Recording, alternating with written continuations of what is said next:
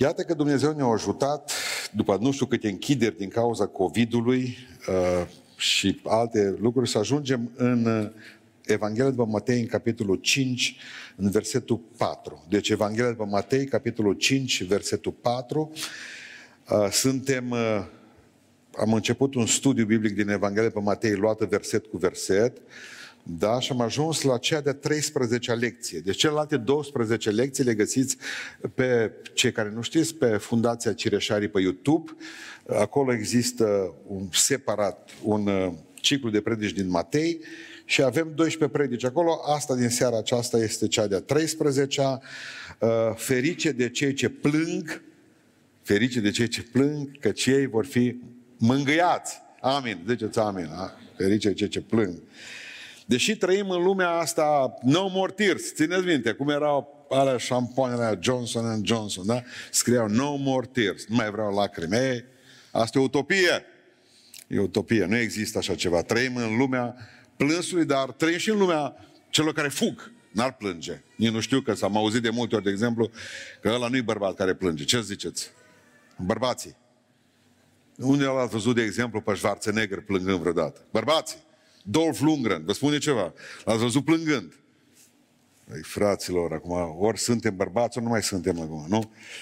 Uh, nu știu dacă mă credeți, dar omul e singura ființă din univers care poate să plângă. Nu vi se pare ciudat? Când v-ați văzut motanul plângând? Câinele, vaca. Când ați văzut porcul plângând? Se zice că plânge cu lacrimi de crocodil. M-am interesat. Plânge crocodilul, că eu știam că după ce mănâncă câte ceva din greșeală. El de obicei doarme cu gura căscată. Uh, parcă e socrul meu. Da, da, vorbesc. Deci, și câteodată, nu, bun, mai vine câte ceva și păc, atunci îi pare rău. Și zice că plânge cu lacrimi de crocodil. Am întrebat oameni care se precepăzesc că nici vorbă, nu au văzut. Până la urmă, lacrima este distileria sufletului. Soluție, o lacrimă e soluție de clorulă, clorură și calciu, de sodiu, vă rog să mă și calciu. Sodiu și calciu. Nici atunci, nici acum n-am fost bun la chimie. Dar am învățat că dacă lacrima este sodiu și calciu, e foarte folositoare pentru a lubrifia ochiul. Nu dacă dumneavoastră știați că lacrimile distrug microbii care se adună la ochi. Deci, ferice de cei ce plâng, că își vor avea ochi frumoși și curați. Nu spuneți că e foarte rău. Spuneau arabii o vorbă foarte interesantă că un deșert apare doar când e numai soare. Un deșert apare doar când e soare. Dar există lucruri pe care doar ploile le pot produce. Nimeni n-ar vrea un deșert nesfârșit. Din când în când îți dorește o oază. Aș vrea să vă vorbesc să se plâns în seara aceasta. Să vă spun că eu cred din toată inima mea că abilitatea de a plânge este un dar de la Dumnezeu. Deși soțiile noastre fac abuz de darul ăsta, de multe ori, dar abilitatea de a plânge este un dar de la Dumnezeu. Știți că odată mi-a venit un bărbat care a zis să mă rog pentru el să poată plânge? Că îl termină lucrul ăsta? Că zice nu poate plânge? Știți că până la urmă a nu putea să plângi s-ar putea să fie o mai puțină problemă a trupului și a chimiei din trup cât o problemă a sufletului? V-ați pus întrebarea că trăim într-o lume insensibilă, o lume care e atât de insensibilă încât nici măcar nu mai cutremurată de ce vede la televizor, dar nici de ce aude în biserică? V-ați pus întrebarea de ce? Eu am crescut în biserică. Bă, plângeau și atunci nu erau șervețele. Plângeau în batiste de se zguduiau. M-am gândit că spredicile mai lacrimogene, erau mai lacrimogene atunci. Și valoarea unui predicator se măsura după cât, câte lacrimi storcea de la public. Nu e adevărat.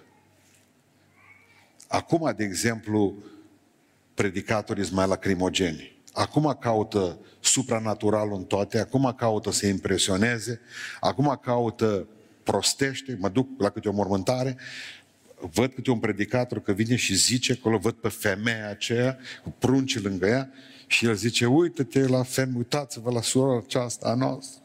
Cine o să o mai îngrijească pe ea? Știi? Poftim, predică. Uitați-vă la acești orfani. No, până asta e treaba ta de predicator?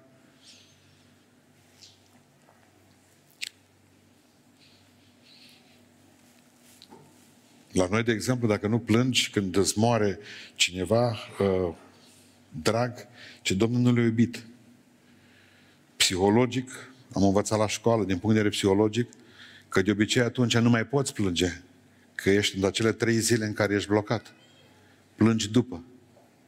Atunci nu poți face teatru lângă un sicriu.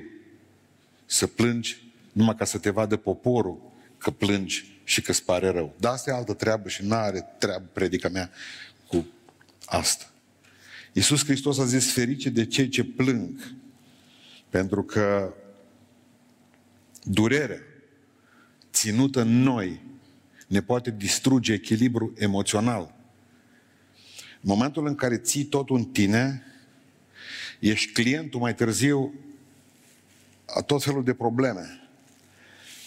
Și există o eliberare în plâns, ferice de cei ce plâng. Ferice de cei care se descarcă regulat. Ferice de cei care țipă și care își trag părul de pe cap și a doua zi au de la capăt. Ferice de cei care trag un plâns sănătos și apoi au de la capăt. Greu e ca să stai, să le aduni în tine și să explodezi în sinucidere, în depresie, în necazuri, în ceva ce se poate întâmpla mai rău. Ferice de voi, dacă vă exteriorizați. Nu știu, nou, la noi, de exemplu, ni se pare, vin din lumea pentecostală, la noi un om botezat cu Duhul Sfânt obligatoriu trebuie să aibă pe față întotdeauna zâmbetul lui Gioconda, lui Mona Lisa. Nu întotdeauna poți ca să și zâmbești sau poți zâmbi plângând. Poți plânge de fericire, că ne dăm seama că există și oameni care plâng de fericire, ăștia sunt mai puțini. Și tot mai rare ocazie avem așa. Plânge de disperare și plânge de nervi de multe ori. Dar suntem niște oameni, suntem oameni. Și bărbații plâng. Dar dacă plâng și bărbații, mai sunt bărbați. Bă, nu fi femeie, nu plânge. Mereu ni se spunea asta lucru. Bă, tu ești bărbat, mă. Bărbații nu plâng. Nu știu, Iisus plângea. Și era bărbat. Și a fost cel mai, cel mai bărbat al Universului. Cel mai frumos dintre oameni. A fost omul perfect. A fost Dumnezeu și este Dumnezeu perfect și a fost omul perfect. Și plângea. Oamenii de lângă el au plâns. Mai târziu vedem după aceea că biserica plângea. Citeam zilele acestea din Tertulian când povestea el în anul 200 după Iisus Hristos. Și ținurăm o slujbă, zice, într-o seară și tot poporul plângea. Mă uitam uh, la Jonathan Edwards, plângea, plângeau oamenii puritanii răi, care nu aveau altă plăcere decât scărpinatul. Asta care era singura plăcere permisă la puritani. Oamenii care erau tot timpul obsedați că cineva în universul ăsta poate să fie fericit. Și au ajuns până acolo la o predică pe care a ținut-o Edwards, că nu mai vorbit de iad, că a vorbit de cer și au plâns și și-a cerut iertare. Noi ni s-a părut ca și biserică că dacă suntem mai înțepeniți acolo în interior, ni s-a părut că suntem oameni puternici. Nu e adevărat. Spune cuvântul lui Dumnezeu și am văzut, de exemplu, în istorie că au fost oameni Că așa, vorbim despre Iacov, aduceți aminte întâmplarea aceea ciudată de noapte când s-a bătut cu, cu îngerul Domnului. Și zice, a biruit și a plâns. Adică după ce a biruit, a plâns. Există momente în care suntem atât de încorsetați în ce se întâmplă în cotidian în ziua aceasta sau ce evenimente vin peste noi când atunci nu realizăm și realizăm după. După, după aceea ne descărcăm, ferice de cei ce plâng. Pentru că toate și-au vremea lor. Râsul își are vremea lui. Plânsul își are vremea lui. Toate. Există o vreme în care plângem, există o vreme în care râdem, spune cuvântul lui Dumnezeu, că trebuie să ne exprimăm durerea. Nicăieri în Biblie. Nicăieri nu o să găsiți în Biblie că Dumnezeu este împotriva exprimării durerii. Și durerea se exprimă în Biblie prin mai multe lucruri. De exemplu, prin ruperea hainelor, în Geneza 37, când oamenii erau îndurerați, când pierdeau pe cineva drag, când se întâmpla ceva în popor sau ceva, își rupeau hainele de pe ei. Deci durerea era manifestată prin ruperea hainelor. Adică erau ca și blugii la o grămadă de tipi pe care îi văd, mi se pare tot timpul sunt în uh, durere. Da? După aceea, tot în Vechiul Testament găsiți că durerea era manifestată punându-ți cenușă pe cap. Aici sunt expert. Bun. Dacă vă aduceți aminte în 2 Samuel 13, dacă cenu... Sau Iov spune că în momentul în care a trebuit ca să își arate durerea, s-o ras. Și-o ras capul. S-o tun zero. Iată de unde vine acest obicei. Din manifestarea durerii când te tun zero. Înseamnă că ai ceva. Ești supărat. După aceea, în 2 Samuel, capitolul 1, nespălarea și nepurtarea de bijuterii era un semn al durerii, al necazului, al frământării. Nespălarea și nepurtarea de bijuterii, poftim. Și asta e de discutat. Cunosc o câteva care nu au nicio durere niciodată. Și bărbați și mai ales femei. Cu bijuteriile, ziceam acum. Nu. A, da, apropo, știți, de exemplu, că sunt oameni care nu s-au spălat decât de când s-au pocăit. Știți că există călugări care de când s-au călugărit nu s-au spălat. În momentul în care a venit uh, patriarhul Daniel, primul lucru care a făcut, a luat toți călugării de pe mănăstiri care nu se spălaseră și mă și-au spălat. O, ce dezastru a fost atunci. Ce necaz. Am cunoscut Pentecostal din aceea vechi și eu. De 35 de ani fusese răbotezați, nu au văzut să pun. Erau prieteni cu mine. I-am întrebat de ce, dar scrie în Biblie, zice. În vremurile din urmă, în loc de miros plăcut, va fi putoare. Scrie în Isaia, în capitolul 3, în loc de capete cu păr, vor fi capete pleșuve. Sau, vorba lui Pavel, mă port aspru cu trupul meu. Nu-i dau nici să pun. Dar cert este că, plus după aceea, mai era un semn al durerii, nu știu dacă dumneavoastră a citit despre asta în judecători capitolul 20, în momentul în care, că zice, bă, ce oameni insensibili, prietenii lui Iov, că zice că nu ori vorbi nu știu câte zile, nu mă stai să uita la el. Dar în vechime, în antichitate, în momentul în care te ducea la cineva care avea o durere mare, Iov avea una foarte mare, nu avea voie să vorbești. Tăcere era un semn al exprimării durerii nu te-a pus să vorbești. Tăceau. Când e lacrima binecuvântare și când e blestem? Că asta e problema acestei, acestui verset. Ferice de cei ce plâng. Oare totdeauna? Pentru că există de o grămadă de ori lacrimile noastre ca fiind blestem. Și de o grămadă de ori ca fiind binecuvântare. O lacrimă e binecuvântată atunci când e lacrima bucuriei.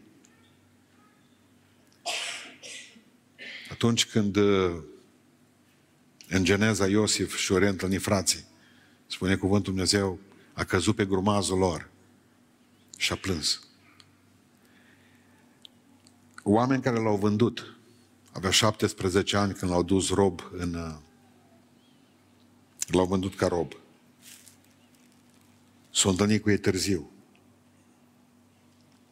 Gândiți-vă că a stat 12 ani în pușcărie.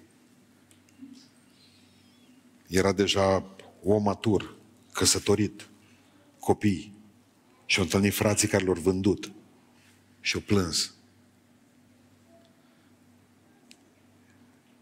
Eu cred că Niciunul dintre dumneavoastră nu are nici în cele mai negre vise frați ca lui Iosif. Dar nu există lucru mai frumos decât atunci când îți vezi frații. Chiar să te bucuri de ei. Și să plângi când îi vezi. Pentru mine nu e mai mare bucurie decât asta. Să mă întâlnesc cu frații mei. Pentru că voi sunteți marea mea familie. Fără voi mi-ar fi viața așa de tristă. Voi sunteți bucuria și nenorocirea vieții mele.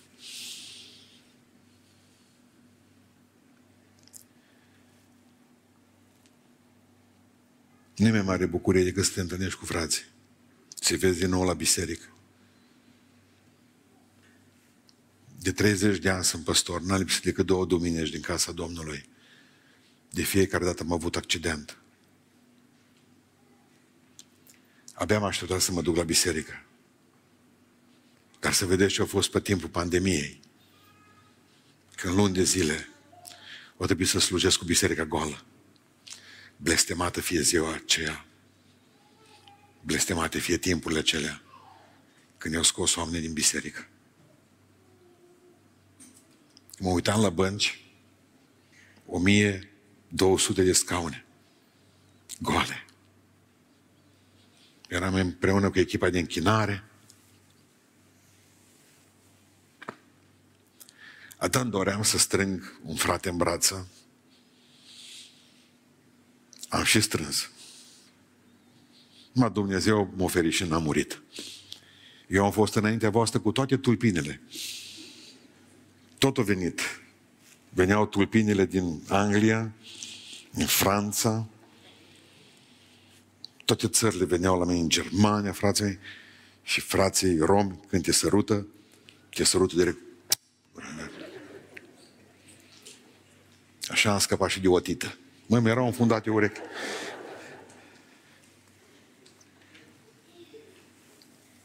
Pur și simplu mi-era dor când eu dat voie numai cu un sfert de oameni în biserică, mi s-a părut că e cea mai grozavă chestie care mi se poate întâmpla. Cred că asta a fost satanică la chestia asta cu COVID-ul. Mereu auzeam distanță. Sta departe unii de alții. Creștinismul înseamnă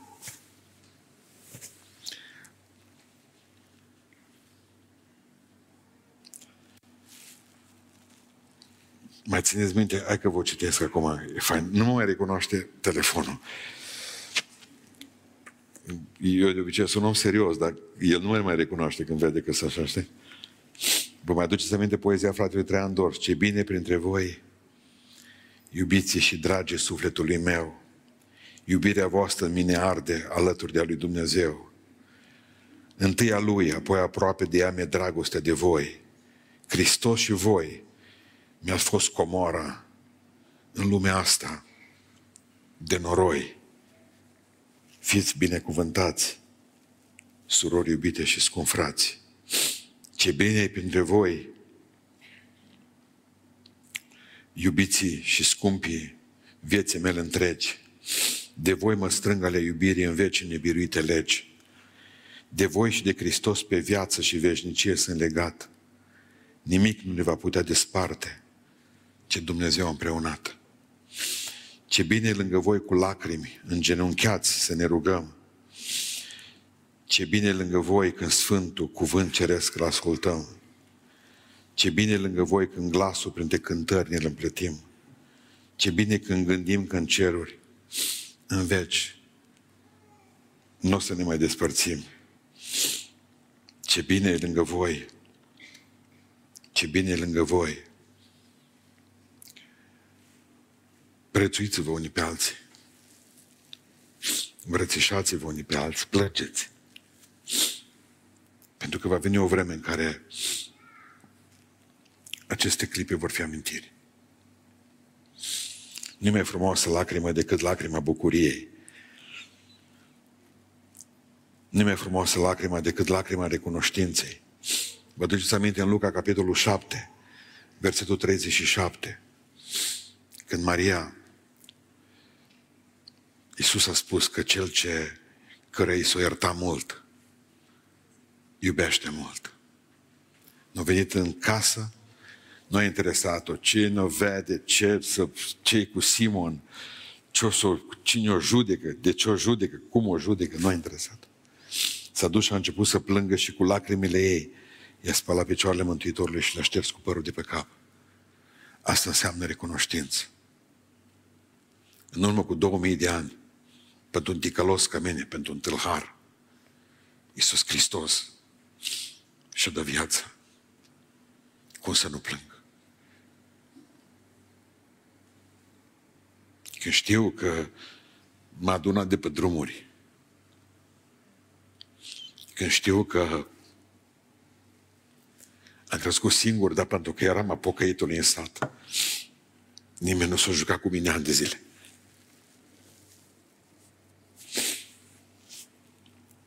Mergeau copiii la școală, băiat cu fată, așa ne ducea doamna învățătoare tovarășă. Fiecare avea câte o fată, colegă, și eram atunci, eram mulți într-o clasă. Numai eu eram ultimul, din rând, din pluton, singur. Așa a fost. Nu aveam decât pe mama. Atât. Și când nimeni nu m-a ales, nu alegeau în echipa de fotbal, nu mă alegeau să mă duc cu ei să mă joc. Mergeau fără mine. Și au trecut ani. Când m-au dus în armată, toți prietenii mei aveau bani, aveau părinții nu știu ce, toți au venit lângă Cluj, lângă Oradea. Mie mi-a spus, aproape de casă, tu rădăuț. N-am știut unde A fost fericit că e în țară. Așa am fost respins, mereu am fost respins. Mulțumesc că în urmă cu 2000 de ani m-a luat în brațe și m-a acceptat. Îl iubesc. Ca Maria, dacă aș mai avea păr.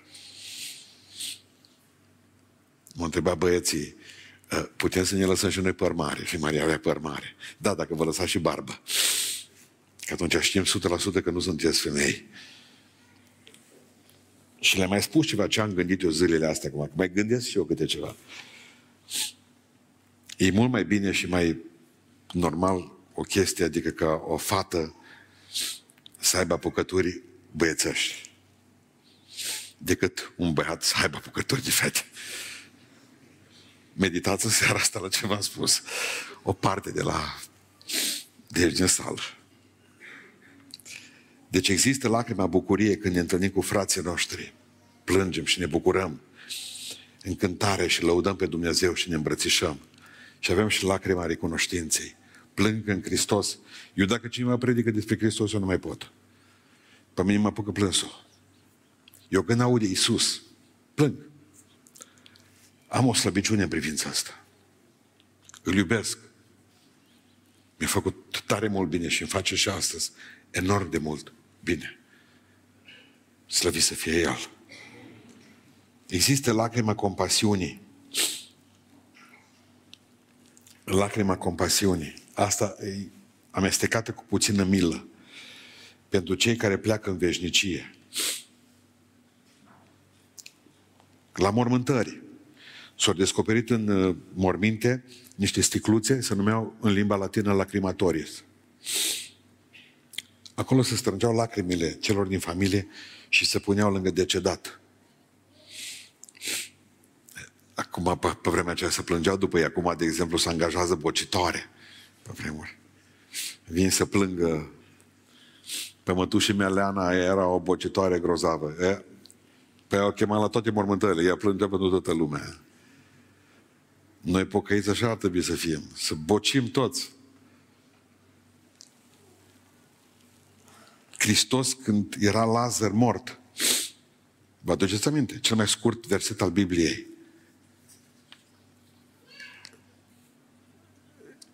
Iisus plângea Pentru că a, a demonstrat că e om și că îi pasă. Când le-a văzut pe Maria și pe Marta plângând, o plâns și el pentru Lazar. Și el a înviat apoi când a trecut, de, când vă ce terminat Domnul de plâns, a zis gata cu plânsul, că îl înviez pe Lazar. Da, așa a fost, nu? Au plâns împreună. De ce ne-a spus Domnul Iisus? Plângeți cu cei ce plâng. Și bucurați-vă cu cei ce se bucură. Noi plângem cu cei ce se bucură și ne bucurăm cu cei ce plâng. Invers. Plângeți. Asta e lacrima compasiunii, pentru că noi avem un mare preot și nu avem un mare preot care să n-aibă milă. Și spune Sfânta Scriptură în evrei că avem un mare preot care în toate a fost ispitit și trecut și el prin toate problemele ca și noi, dar în toate fără păcat. Ne înțelege Domnul. Nu mă înțelege Domnul, ba te înțelege. Foarte bine te înțelege. Iisus Hristos. Trebuie să empatizați cu cei care sunt în necaz. Asta spune, uh, asta spune Sfânta Scriptură. Plângeți cu cei ce plâng. A rămas fermecat de ce a făcut România. Nu m-am gândit. Eu, ca om care mai studiez puțin istoria, m-am gândit că nu o să, nu o să fim foarte atenți cu Ucraina. Ba că ne-au luat Bucovina, Bucovina, ba că ne-au luat insula Șepre Rușia, dar nici nu ne mai dat-o înapoi. Adevărul că nici nu știam ce să facem cu ea și dacă aveam insula șerpilor, cred că o vindeam și pe aceea undeva, la alții. Mai bine așa că avem mai puțin, am, nu mai avem mult. Ce, ce drept este. Da. Nu m-am gândit. Statul român o zis că face, că drage, dacă ați băgat de seamă. Nici nu știu ce vor să facă în sfârșit. Prostii. Dar poporul român în zilele acestea s-a comportat exemplar. Deci nu mă mai gândit că poporul ăsta mai poate să renască. De două sau de trei zile sunt fermecat de români. Când îi văd telefoane, pastore, vrem să ajutăm. Prietenii mei, cară, aduc, duc acasă, dau bani, dau mâncare. Dacă s-o spus azi la miază să nu se mai ducă, să nu mai ducă mâncare în vămi. Deja se strică, depozitele spline, spuneau prietenii mei de la vamă, nu mai duceți mâncare acolo. Păi așa ceva nu s-a mai întâmplat de pe vremea în care a făcut Dumnezeu cu poporul său te, cortul, întâlnirii templu, și au zis, nu mai aduceți bani, că prea mulți. Atâția bani au dat izraeliții pentru templul ăla, că erau prea mulți. Gândiți-vă la asta. Deci e sfermecat de poporul ăsta. Sfermecat. Uh, și va trebui ca să plângem nu numai pentru în compasiunea noastră pentru cei care sunt uh, în necaz, în suferință. Adică trebuie să fim empatici cu ceilalți, nu? Zice o fetiță că te mai să, o întreabă mai că să dau unde a fost? Zice, dar am fost la colega Iamu. Aveau 5-6 ani amândouă și locuiau casă lângă casă. Am fost, zice, la Alina. Dar de ce ai fost acolo? Da, trece pe tot necaz mare, zice. Mai că s-a gata. Ce necaz? Știi pe pușa aia care... Aia. S-a rupt. Și ce ai făcut tu? Am ajutat-o, zice. Și cu ce a ajutat-o? Am plâns amândouă. Câteodată poți să ajuți pe o masă, taci să plângi lângă el. Plângeți cu cei ce plâng. Spune cuvântul Dumnezeu că trebuie să plângem pentru cei nemântuiți. Dacă noi am plânge pentru cei nemântuiți, ascultați-mă. Toată Oradea ar fi în biserici. Parcă nu ne mai pasă de ei. Iisus Hristos, în seara când a ieșit, în seara de florii, când a ieșit din Ierusalim, o plâns pentru cetate. O, Ierusalim, Ierusalime! Dacă ai fi cunoscut tu vremea cercetării tale, n-ai cunoscut-o. Va veni vremea care nu va mai rămânea pe tine Ierusalime piatră pe piatră. Ar trebui să ne doară când trage clopotul. Ar trebui să ne doară când ne dăm seama că iară vecinii noștri și prietenii noștri și colegii noștri s-au dus în veșnicie și nu l-au cunoscut pe Hristos. Dar e prea târzie când plânge atunci. Dacă acum am plânge pentru ei în rugăciune și ne-a rugat pentru ei și ne-a rugat ca Dumnezeu să binecuvinteze în 2009 mi se pare că am construit biserica în satul meu. Nu era decât o mână de oameni acolo. Dar Dumnezeu m-a ținut treaz, am avut o insomnie în timpul facultății și în timpul acelor insomnii, ani de zile de insomnii. M-a rugat în fiecare, sat pentru, în fiecare noapte pentru, pentru satul meu. Și am spus, Doamne, adu trezire acolo. Și Dumnezeu mi-a făcut un cadou uriaș, ca acea trezire să fie în timpul vieții mele. Și când mi-a tras cultul pe vremea aceea, un prim șut în fund direct exilat în satul meu, din Beiuș, n știu de ce. Dumnezeu vrea ca să fiu martor la o trezire spirituală. Și satul nostru e mic, 40 de case și am făcut șapte botezuri într-un an și jumătate. Și pe mi-am adus aminte că eu m-am rugat pentru satul acela și am plâns nopți întregi când eram student. Doamne, am zis, la oamenii aia, la ciudații aia, te rog, lucrează în inimile lor. Când a, când a venit uh, marele om al lui Dumnezeu, uh, William Booth, care a fost fondatorul armatei salvării, ei care stau la colț de stradă în Germania sau în alte țări și cu niște caschete ciudate și cântă din, din uh, alămuri.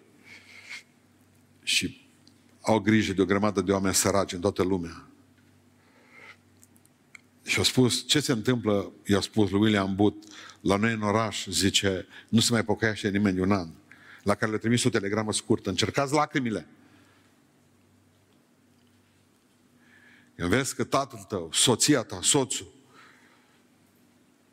colegii tăi, copiii tăi, nu se întorc la Dumnezeu, încearcă lacrimile. Pentru că vă, vă spun ceva, Dumnezeu e foarte sensibil când un copil de lui plânge. Impresionați-l. Unul dintre lucrurile pe care le-am discutat împreună cu niște studenți de mei, dacă Dumnezeu este impresionabil. A spus, nu e un robot setat ca să răspundă da și nu. Când Dumnezeu spune că se mișcă inima în mine, înseamnă că Dumnezeu e impresionabil. Când a văzut cum s-a pocăit Ninive, în sac și în genușă, cumpărat cu tot, cu animale cu tot, o să nu pot să mai fac rău la care m-am gândit să-l fac. Și spune că Dumnezeu o mântuit cetatea aceea de nemernici. Deși ori a avut un predicator ciudat, care nu iubea. Știți ce e lacrima până la urmă? Nu e altceva decât un creon fosforescent pe care o tragi peste cerere. În momentul în care îți duci rugăciunea cu lacrimi înainte lui Dumnezeu, Dumnezeu va răspunde rugăciunii tale. Credeți că Dumnezeu dorește moartea păcătosului? Da, dar Dumnezeu vrea ca să lupte împreună cu tine în salvarea Lui. Suntem lucrători împreună cu Dumnezeu și Dumnezeu vrea să vadă că îți pasă. Trebuie să, să spese. Va trebui să învățați să plângeți. Dacă reușesc actrițele să plângă la minut în filme pentru niște bani, să aibă lacrimi ca și cireșele. Dar putem învăța și noi tehnica asta a impresionării lui Dumnezeu și chiar ca să avem lacrimi adevărate înaintea Lui. Există după aceea o altă lacrimă, dar înainte de aceasta vă mai readuc aminte un uh, verset din Biblie, din Luca, nu din Luca, Psalmul 126, că cel ce aruncă sămânța cum? Plângând. Acela va secera cum? Cu bucurie. Pentru că cu toții știm, de exemplu, că sămânța, dacă nu e udată, nu va crește. Udați-o cu lacrimi.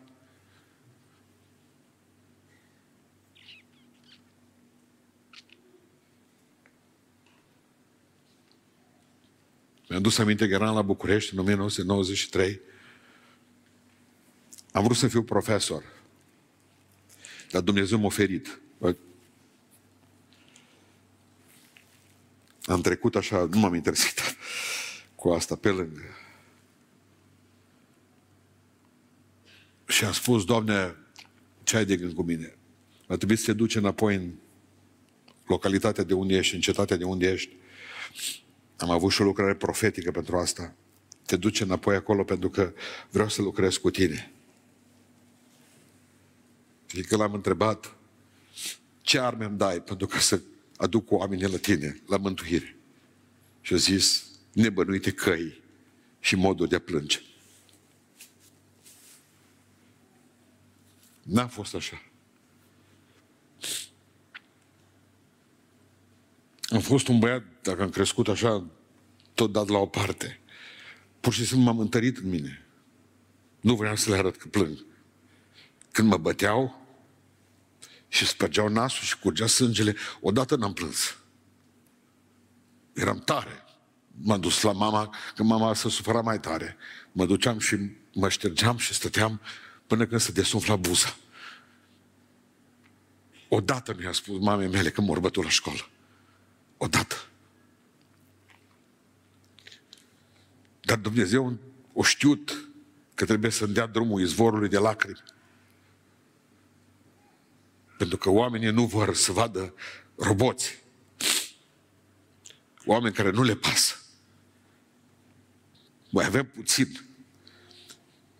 În urmă cu câțiva ani de zile, patru ani de zile am predicat Apocalipsa. De unde să știu eu că lucrurile la care m-am gândit că se vor întâmpla peste 20-50 de ani, nu știu când. Deja se întâmplau când am terminat Apocalipsa. Dumnezeu se grăbește. Și cine nu prinde acum ultimul tren, ultimul vagon, ultima scară, se va duce în iad. Și eu nu vă pot spune, bă, nu e o problemă, vă duceți în iad, las rugați-vă că dacă poate că să vă mai fi picați într-un loc unde mai rece. Nu. Nu vă pot spune asta. Vă pot spune că mai am rămas puțin și cine nu se pocăiește. Și aici nu avem treabă cu Aici nu avem treabă cu pentecostali și cu ortodoxi, nici cu catolici. Dumnezeu nu ne va împărți pe noi după culte sau pe unde vă duceți. Dumnezeu se va uita aici. E pocăit? Ai? A, nu. Nu, nu, nu, nu, nu. Nu, nu se va mântui toată lumea. Cei mai mulți vor merge în, în iad, nu în rai. Hristos a spus, nu te teme turmă mică. Mică, micron. Nu te teme turmă mică. Nu există ideea unui rai plin. Deși ne-am dorit. Și Dumnezeu și-ar dori. Și îngerii și-ar dori. Dar nu-i. Pentru că inima omului nespus de rea. Și e înșelătoare. Spune Biblia asta? Spune. Problema nu e la Dumnezeu, problema e la noi. Păi dacă eu vin și vă predic vouă, insensibil, cum aș citi din cotele apelor Dunării, să vă spun o știre. Asta îmi place, asta nu-mi place. Dumneavoastră nu sunteți cifre. Dumneavoastră sunteți oameni. Dumneavoastră sunteți oameni cu probleme. Dumneavoastră sunteți oameni care striviți lacrima între dinți. În timp ce eu vă predic. Nu, nu, nu. Trebuie să ne pese de lumea asta. Dacă nu ne pasă, vai de noi. Dacă nu ne pasă de lumea de afară, înseamnă că nu ne pasă de noi. Nu, așa mă gândesc. Pentru că există o lacrimă binecuvântată, lacrima pocăinței. Țineți minte cuvântul Lui Dumnezeu pe care spune despre Petru că atunci când s-a lepădat de Hristos și că s-a întors la la că Iisus i-a spus, Petre, noaptea asta satana peisită, ciur cu voi. Mie nu mi s-a întâmplat asta. S-a lepădat de Domnul, cânta cocoșul. Când o cânta cocoșul spune că Petru s-a dus și a plâns cu, și a plâns cu amar. Bă, fraților, e că nu poți să vii în pas de defilare vesel și minunat să spui, domnule, eu l-am primit pe Hristos în inima mea, în viața mea și să n-ai niciun regret. Ai făcut o grămadă de lucruri în viața aceasta, rele. Ai păcătuit. Pocăința înseamnă în primul rând regret. Așa vin la noi să se boteze ca și cum uh, Dumnezeu le face lor un hatâr mare, pentru că îi primește. Băi, vreau să vă spun că Dumnezeu nu vă face un hatâr mare. Dumnezeu vă face un hatâr super mare. Pentru că nu merităm niciunul. Niciunul de aici. Toți suntem mântuiți prin har. Prin credință. Nimeni nu se poate lăuda că am venit la Dumnezeu pe baza faptelor mele. Fiecare să dea tâlhare de pe cruce. Trebuie să alegem într-o zi să înțelegem că pocăința înseamnă, în primul rând, să spară rău de ce ai făcut. Mă duc, zic, îți pare rău de ce ai făcut. Numai la că zice, da, apoi toată lumea greșește. Mă fi să le da. da, ce să facem? Toată lumea greșește. Cu Dumnezeu facem noi asta? A greșit omenește, zice. Dar pe cine nu păcătuiește?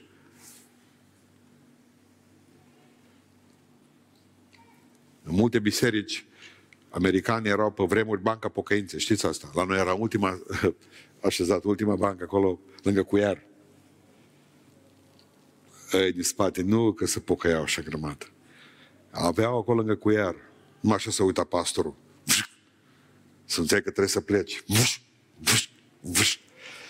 Românii au inventat banca din spate, de a bisericii. Cum ai călcat pe bec? În spate. Nu, mă, nu, nu, nu, nu. Nu, nu, e o șmecherie. Am văzut la American Bank, era în față. Nu! No. Aici. Vine și să spovedește. Veniți la biserică să stăm de vorbă, nu că mă vede cineva. Dar când e păcătuit, nu e interesat asta. Ar vrea să mă ducă noaptea, la miez de noapte, la două noapte, să nu-mi vadă nimeni. Să fim în ilegalitate, cumva, ca și comuniști pe vremuri. Să ne ascundem. Băi, fratele meu, sora mea, dacă nu-ți pare rău de ce ai făcut, la America nu. Anumite biserici au bancă aici în față. Ce spovedeală? Ce spovadă cu popa? Nu, nici vorbă. Te duci în față, te pui pe bancă, te uiți la oameni, am furat. am bârfit-o pe Eva. L-am înjurat pe Tănasă. Am băut două beri, pe aceea l-am văzut pe dracu fugind după mine. Spui direct ce-a fost. Îmi pare rău. Am dezonorat numele lui Dumnezeu. Public. Și știți că mărturisirea publică e cea mai tare. Niciodată satana nu te mai prinde ca că după ce ai îndurat tu, ce ai îndurat, stând acolo în față, prigonit în fața oamenilor, nu mai păcătuiești a doua ori. Dar noi, dacă nu știe numai popa, popa, și căutăm popii surs. Care tot dau din cap, așa.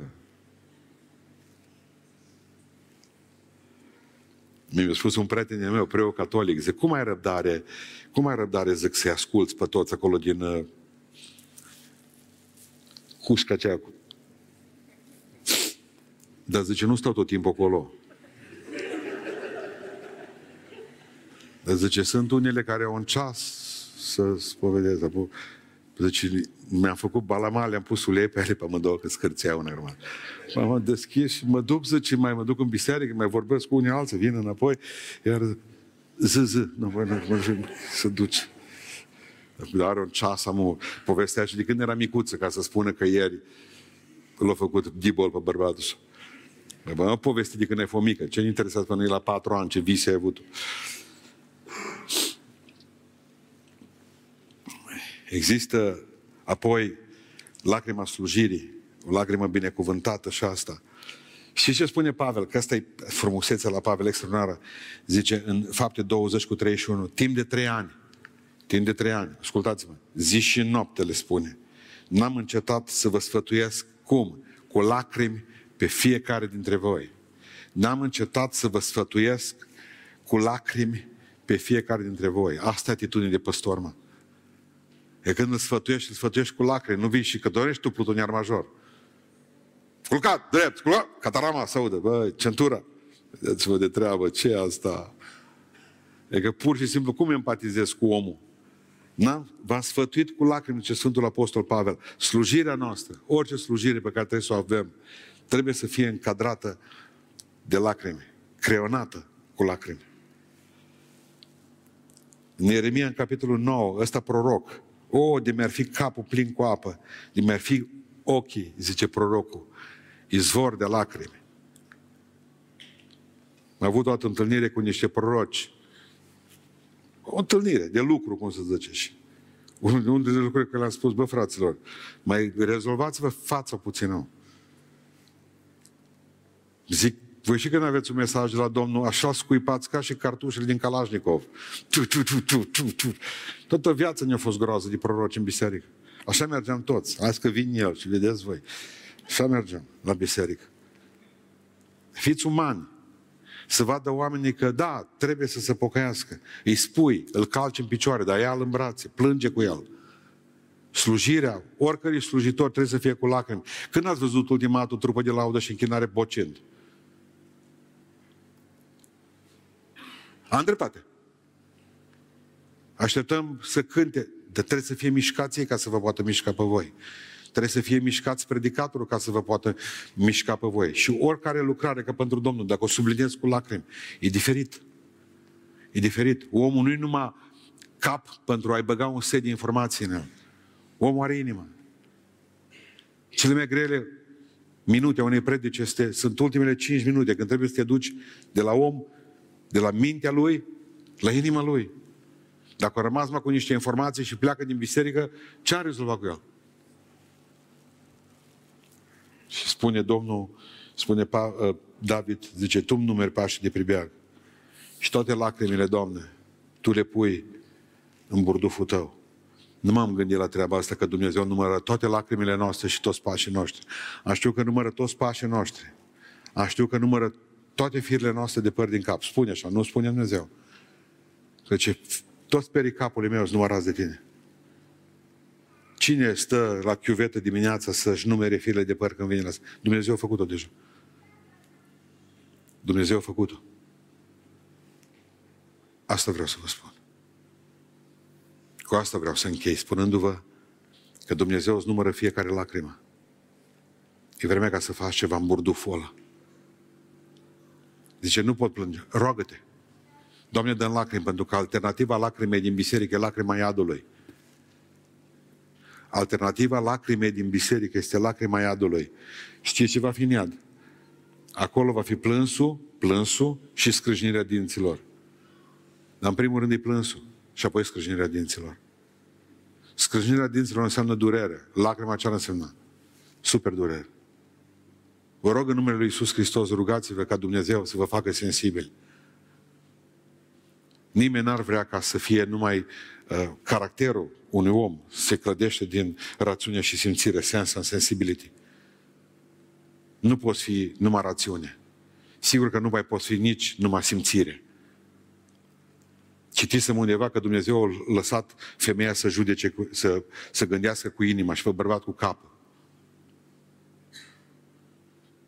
Dar e singurul loc în care Dumnezeu ne spune că putem să mestecăm lucrurile. Așa cum o femeie trebuie să fie și rațională din când în când. Așa un bărbat trebuie ca să fie din când în când și sentimental.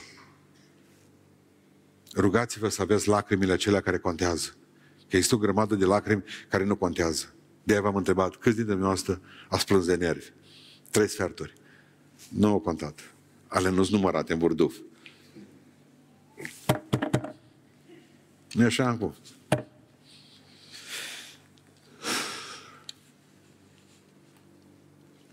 Unul dintre mari predicatori ai secolului trecut, Claude Bonar, să vedeți ce s-a întâmplat cu el la o predică. S-a dus, era biserica prin o mie de oameni. Și ceea ce a fost extraordinar la omul ăla era faptul că atunci când a ajuns la predică, avea schița de predică ca și mine și nu mai putut să zică nimic, s-a blocat dintr-o dată.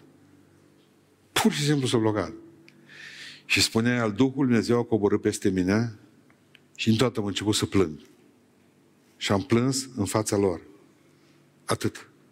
Nu puteam să mai mă duc spre Biblie, nu mă puteam duce spre, uh, spre schiță de predică, pentru că Duhul Dumnezeu coborând peste mine m-a făcut să plâng. 37 de oameni s-au întors la Dumnezeu în seara aceea. Pentru că din toată și-au dat seama că în fața lor există ceva ce mai mult decât un predicator. Dumnezeu l-a lucrat în inimile lor. Și zice, când am văzut că sunt 37 de oameni în sală, veniți în față, le-a spus, acum pot să deschid Biblia pentru voi 37. Și vreau să vă spun că Iisus Hristos a murit pentru păcatele voastre. Și că Iisus Hristos este Domnul. Și că Iisus Hristos va veni în curând. Și că toți fiind morți în păcatele noastre și în fără de legile noastre, Hristos a făcut marea lucrare de a ne învia la viață. Și astăzi avem viață nouă. Pentru că îl avem pe Dumnezeu în noi. Aș invita toți slujitorii care sunt aici să încerce și asta. Exact cum spunea William Booth. Încercați lacrimile. Acum plângem, spune cuvântul Dumnezeu, pentru puțină vreme. Că asta e pământul, ăsta e pământul în care stăm și l-am udat cu lacrimi. Și fiecare bucurie pe care o aveți, fiecare bucurie, o să o plătiți cu lacrimi. Fiecare scurtă bucurie pe care aveți pe pământul ăsta, o să o plătiți cu lacrimi. Vreau să vă spun că va veni o zi în care El, Domnul, va șterge orice lacrimă din ochii noștri. Spune cuvântul Dumnezeu că lacrima e doar pentru pământ. În cer nu vor mai fi lacrimi. Și acolo spune cuvântul Dumnezeu, plâns, nu va mai fi. Adă, Doamne, ziua aceea. Atunci, da. Atunci vom putea bucura unii de alții, atunci va fi frumos, dar până atunci să plângem, prieteni. Pentru că spune ferice de cei ce plâng aici, că cei vor fi mângâiați. Întrebare simplă pentru voi în seara asta. Mângâiați unde? Mângâiați unde? Aici sau acolo? Ziceți, aici sau acolo, ăia de la balcon. Și și. Ăsta e răspunsul românesc. Și și. De aia spuneam că românii toți au ca popor dublă personalitate. Vai de mine și de mine. Observă că doi. Noi avem acest răspuns care e nenorocit și pe americani și pe ruși. Noi am rezistat de mii de ani pe pământul ăsta și și. Pentru că ăsta e răspunsul. Și și. Pentru că Dumnezeu nu o să ne, nu o să ne mângâie numai acolo. Să stăm aici bătuți. Nu, nu, nu. Vă garantez că în momentul în care plângi aici și suferi pentru lucrarea lui Hristos și suferi de dragul Evangheliei și suferi fără să fii vinovat. Hei, ferice de voi dacă suferiți nevinovați acum, că dacă ați ajuns în pușcărie că ați furat, amu, puteți tot plânge cât vreați acolo. Da? Dacă din cauza lui Isus Hristos, dacă din cauza faptului că cineva v-a făcut rău și ați ajuns să plângeți, exact cum spunea o doamnă, opt ani de zile m-au ținut. Opt ani de zile m-au ținut uh, ăștia de pe la controlele astea. Opt ani de zile m-au ținut DNA-ul și toate celelalte prin... Uh, n-am avut voie să fac aia, aia, aia și aia. Bărbatul mi-a făcut diabet, după doi ani de zile a murit de inimă. Să vedem ce spune femeia săptămâna aceasta. Unul dintre copiii noștri zice, de atunci are epilepsie. Eu zice, eu am albit într-o noapte. Din pușcărie în pușcărie, din proces în proces. Acum zice, mi-a dat verdictul că într-adevăr a fost o eroare judiciară. Și am spus, pastore, mie cine mai dă înapoi? Asta. Cine mai repară? Zice, ce mă sfătuiți dumneavoastră? Să mă duc la tribunalul de la Haga? Și am zis, e tot al lor.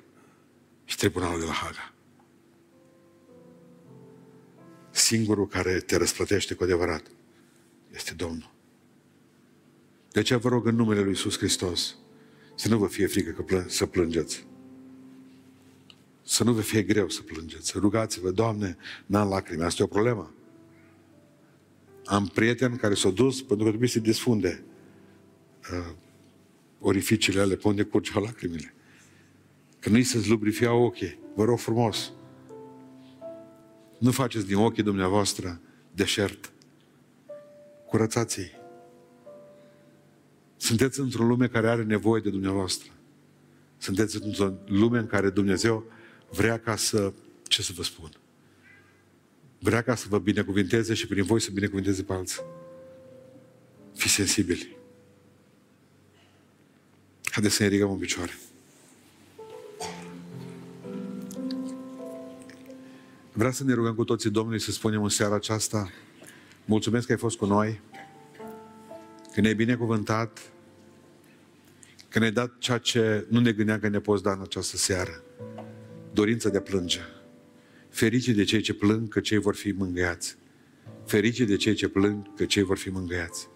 Mulțumesc că atunci când am plâns, ai fost lângă mine și mi-ai șters lacrima. Mulțumesc că atunci când mi-a fost mai greu, ai fost lângă mine. Mulțumesc că te-am simțit aproape. Atunci când toți m-au părăsit și s-a creat un loc viran în jurul meu, tu ai fost lângă mine. Tu ai fost singura mea binecuvântare. Tu ai fost singurul meu ajutor. Mulțumesc că mi-ai șters lacrima cu batista ta. Îți mulțumesc pentru asta. Haideți să ne rugăm cu toții Domnului și apoi vom cânta o cântare.